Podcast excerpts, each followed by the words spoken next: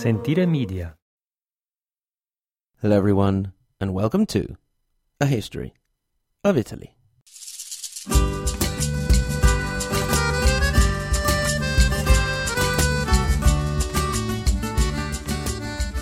Episode 56 Communal Growing Pains, an English Pope, and Barbarossa on the scene.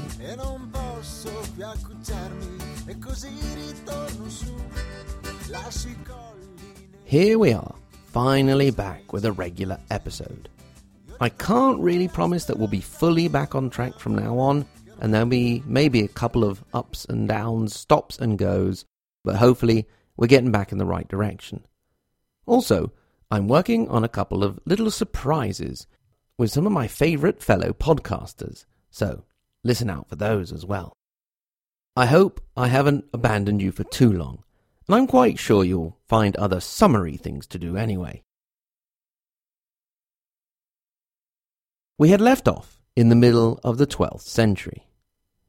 Last time, we saw how Pope Eugene III had been forced to flee Rome due to his opposition to the communal authority represented by the Senate, and in an attempt to regain some prestige, he had called for the Second Crusade, which had been a PR disaster for him and one of the main contenders, Holy Roman Emperor Conrad.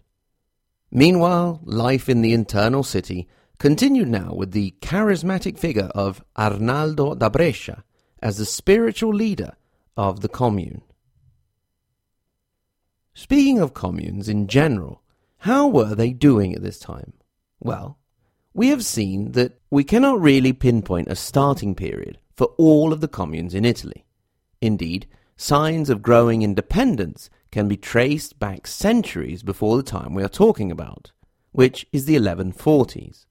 However, we did find a compromise to indicate the starting point for the communes in the election of the first city consuls, elected from and by the prominent families of the city, both noble and the new and upcoming merchant class. This means that many communes were by now about half a century into their experience. This was enough time for them to realize that perhaps some changes needed to be implemented. After all, there was no manual in circulation entitled How to Run a Commune. It was always sort of trial and error. They started off with the idea of the consul chosen among the maiores, the important citizens of the city. They would not supplant the existing ruling class, i.e., the bishops and the nobles, but in time they would gain increasing power and influence, and the old establishment had to get with the program. As things went on, the communes found that the consuls still meant a lot of factional fighting and rivalry. So, the idea of a single administrator started to gain ground. This was no move back to hereditary noble power. The head leader or magistrate remained an elected position. As in the case with many aspects in Italy, this didn't happen in a linear way and all over at the same time. Indeed, in many cases, it was a temporary situation before going back to the consuls. At first, no one even was sure what to call the new figure. So, for example, in 1151 in Siena, we could find that there was the mention of a Dominus Civitatis. In Bologna, between 1151 and 1154, we find a Rector et Podestas, and in Arezzo, Rector et Gubernator, similar to the modern day English word governor. At first, this new figure didn't actually govern alone, but as the first among equals, such as in the primus consul or magister consulum in Pisa, Genoa, or Padua. In time, this administrative figure would come to be known as the podesta. The need for this new form of organization came not only from the desire to overcome factional struggles, but also from the need to have someone who could dedicate their full time and attention to the business of administration. So, we will soon see the rise of the professional podesta. And as our 12th century draws to a close, we will increasingly see cases of podesta from outside of the city as an attempt to reach a higher level of impartiality. These men would therefore travel from city to city when their time was up, anywhere from one year on. Once they had completed one term and their nomination in a new city had been approved by the city assembly. As administration became more and more complicated, and the podesta became an executive, legislative, and military position, they would bring their staff with them, and since they would have to pay them, the price for a good podesta was quite high. With this, we mustn't think that the podesta had absolute power.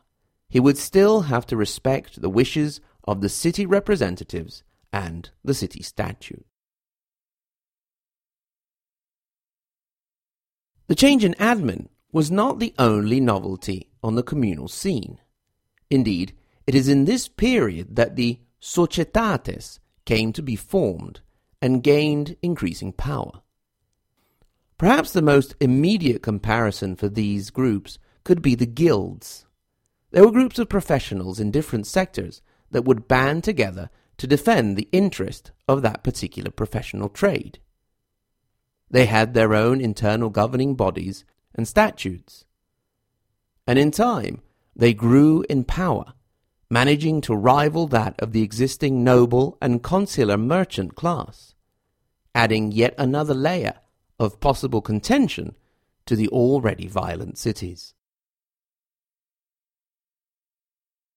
A precocious city in this sense was Bologna, where to this day you can still find streets and areas dedicated to the professions that made up the first example of societates.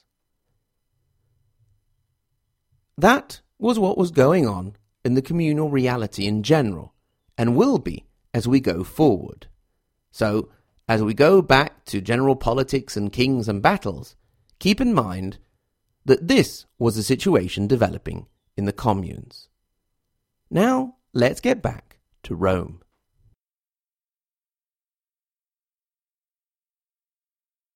In 1145, back before the disaster of the Second Crusade, Pope Eugene managed to reach an agreement with the Roman Senate and re entered the city. This held for a whole of a couple of months before the Pope clashed once again and left again for Viterbo and stayed there for a couple of years. Meanwhile, the Roman Senate tried offering the imperial crown to Conrad in the name of the city and not the Pope. Conrad hesitated for a while, but finally decided he might actually make his way down. So, in 1152, he got all ready, prepared his expedition, and then died. So he couldn't really hope to lead the expedition.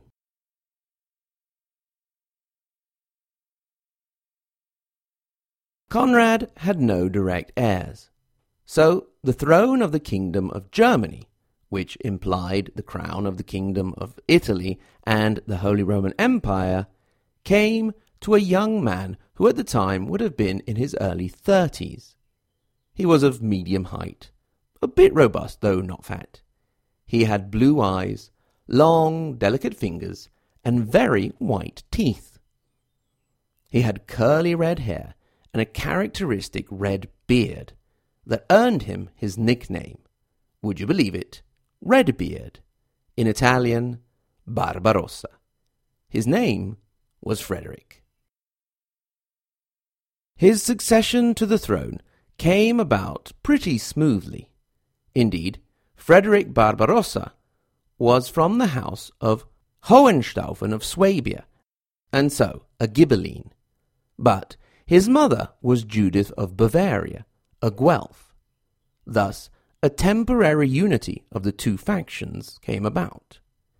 If you add to this the extra compromise with the other contender for the throne, Henry the Lion, things were all squared, fine and dandy.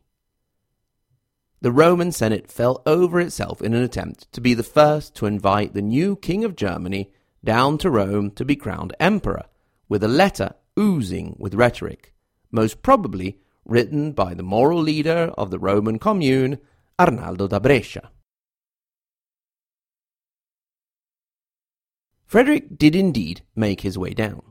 However, he made it very clear that he was coming to be crowned by the Pope and was having none of this new-fangled rule your own city business. He didn't exactly rush down. He took his time, getting ready, and on his way down, made a bit of a stop He made a stop off in northern Italy because the city of Milan had been a bit naughty. They hadn't been paying the required tribute to the King of Germany, who was also the King of Northern Italy and Holy Roman Emperor. They weren't doing a good job taking care of their roads and bridges, and were refusing hospitality to the German representatives. Worst of all, they were being really big bullies to the little staunchly pro-imperial town of Lodi, an important market town just southeast of the greater city. In March of 1153, the citizens of Lodi sent three ambassadors to Frederick to report the Milanese.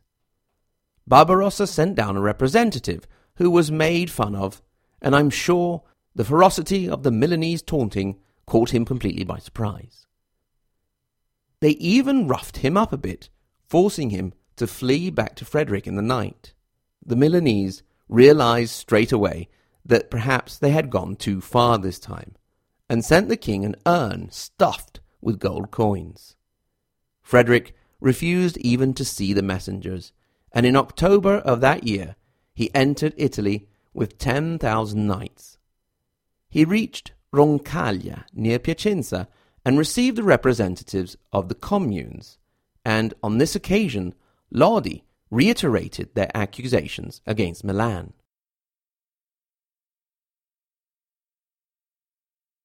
Now, Frederick didn't have the manpower for a direct attack on Milan, so he opted for the destruction of the nearby castles of Momo, Trecate, and Galliate, the latter being where your humble podcaster was born.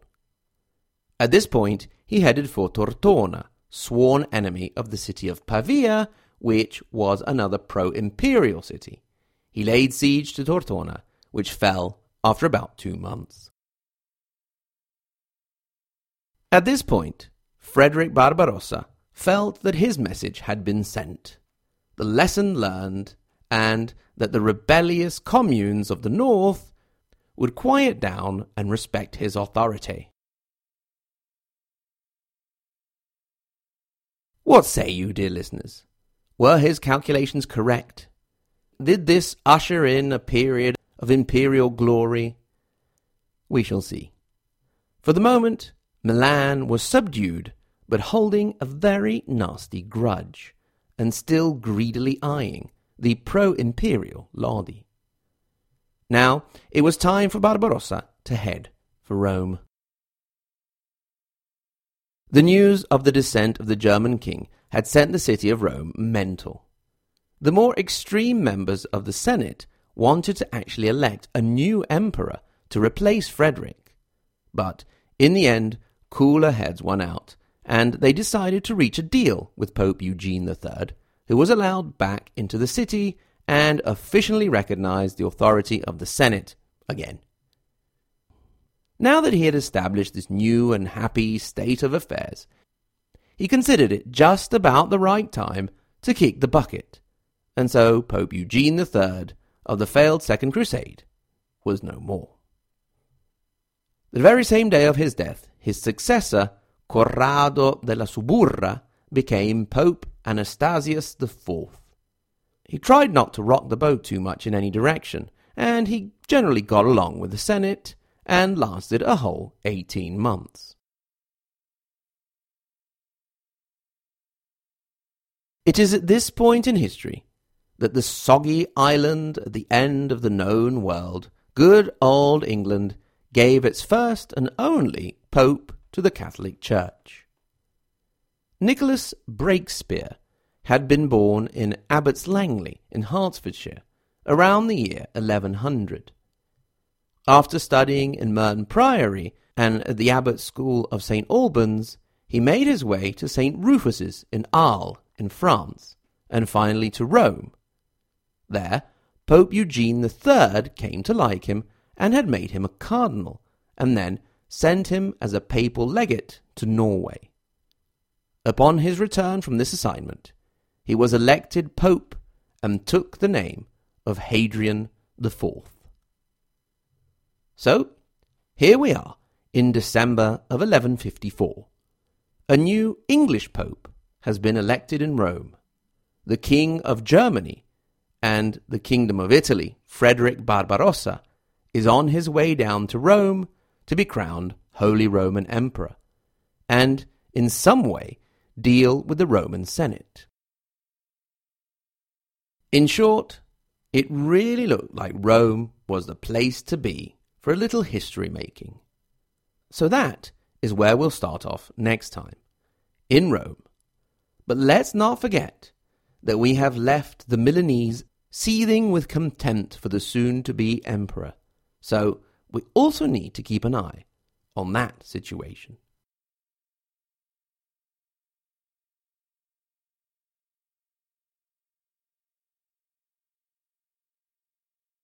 As always, thanks very much to everyone for listening. Thanks in particular to my Patreon supporters, my Anita and Giuseppe Garibaldi level, Ed, Jeff, Joshua, and Sean, my Matilda Di Canossa and Mazzini, Level, Benjamin, Maddie, Mattia, Roberta, Scott, and YR, my Margherita Hack and Galileo Galilei level, Ben, Lane, Chris, Dean, Ignazio, Jay, Caitlin, Kevin, Shelby, Stephen, and Vincent, and my tippy top, Maria Montessori, and Dante Alighieri level, Sen, Paolo, and Reactionary Venetian. It's been a while, so I don't remember if I've given a big welcome to Jimmy C. Welcome. And our newest Patreon supporter, Anthony G. Welcome, boys, to the family. We've also had another lovely review on iTunes by Madame Crea. Um, sorry for the pronunciation, but I think that's what. That seems to be the spelling. Anyway, perhaps if you could let me know how the pronunciation is supposed to be, forgive me for muddling that up. Then, I would like to remind everyone that pretty soon, in about a month now, the Storia d'Italia podcast is organizing a day trip to Ravenna. And we of A History of Italy will be tagging along. So if you happen to be holidaying in Italy in that period, or you happen to live in the general area of Ravenna, please be sure to come along so we can have a nice day out in the old imperial capital. Also, a final reminder our podcast actually has a sponsor a book, The K Rock Chelsea Hotel, which is written by me and has absolutely nothing to do with Italian history, but it's a good way to support the show if you've been thinking of doing it and you want to grab a hold of a book and do some summer reading. Remember that you can get in touch with us, hello at ahistoryofitaly.com, at the same URL, ahistoryofitaly.com. You can click through to our social media, Twitter and Facebook, and find timelines and maps to help you navigate our country's complicated history. Until next time, thanks very much for listening again, and arrivederci.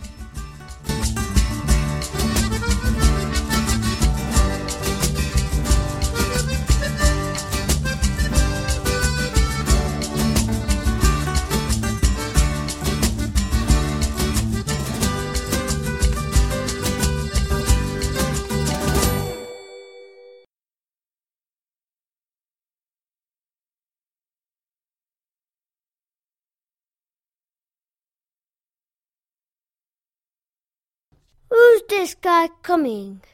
Oh no, it's uh, the English Pope. All right, chaps, let's hop to it, eh? Lots of poping and churching to do. Right, now, first of all, this commune business. Nasty piece of work, that. Let's have this Arnaldo da Brescia. Round it up, please. Maybe give 'em good hanging, and uh, why not, a little bit of burning. That'll teach the scallywag a lesson. How are we gonna do that? Can't seem to get much done here, eh? I suppose we'll have to call old Freddy up in Germany. Take a letter, please. Dear Freddy, you old bean, come on down and sort out this silly commune business. There's a good lad. Best, Popey. There you are. I thought this city was supposed to be the cradle of civilization. I haven't even seen a cricket pitch, I tell you. Hey, guy, uh, Eh, maybe you, you take it easy, no? You, you know, you get the people to like you. After all, you are foreign. Foreign? I say, good sir, you are foreign. I am English. Sentire Media. Hey, podcast producers and show hosts. Do you want to join a podcast network that celebrates all things Italian? At Sentire Media, we understand the allure of Italy and its unique culture. Our devoted team of hosts and producers are all driven by their shared passion for Italy and we work tirelessly to create the best lifestyle podcasts and content that will whisk you away to the very heart of Italy. With us, you can savor the mouth-watering flavors, get lost in the stories from the past, break down the cultural barriers, and truly immerse yourself in the vibrant traditions of this intoxicating country. If you have a great podcast idea or are already in production and would like to join Sentire Media, head over to sentiremedia.com, that's S E N T I R E media.com, and find out how to submit your show.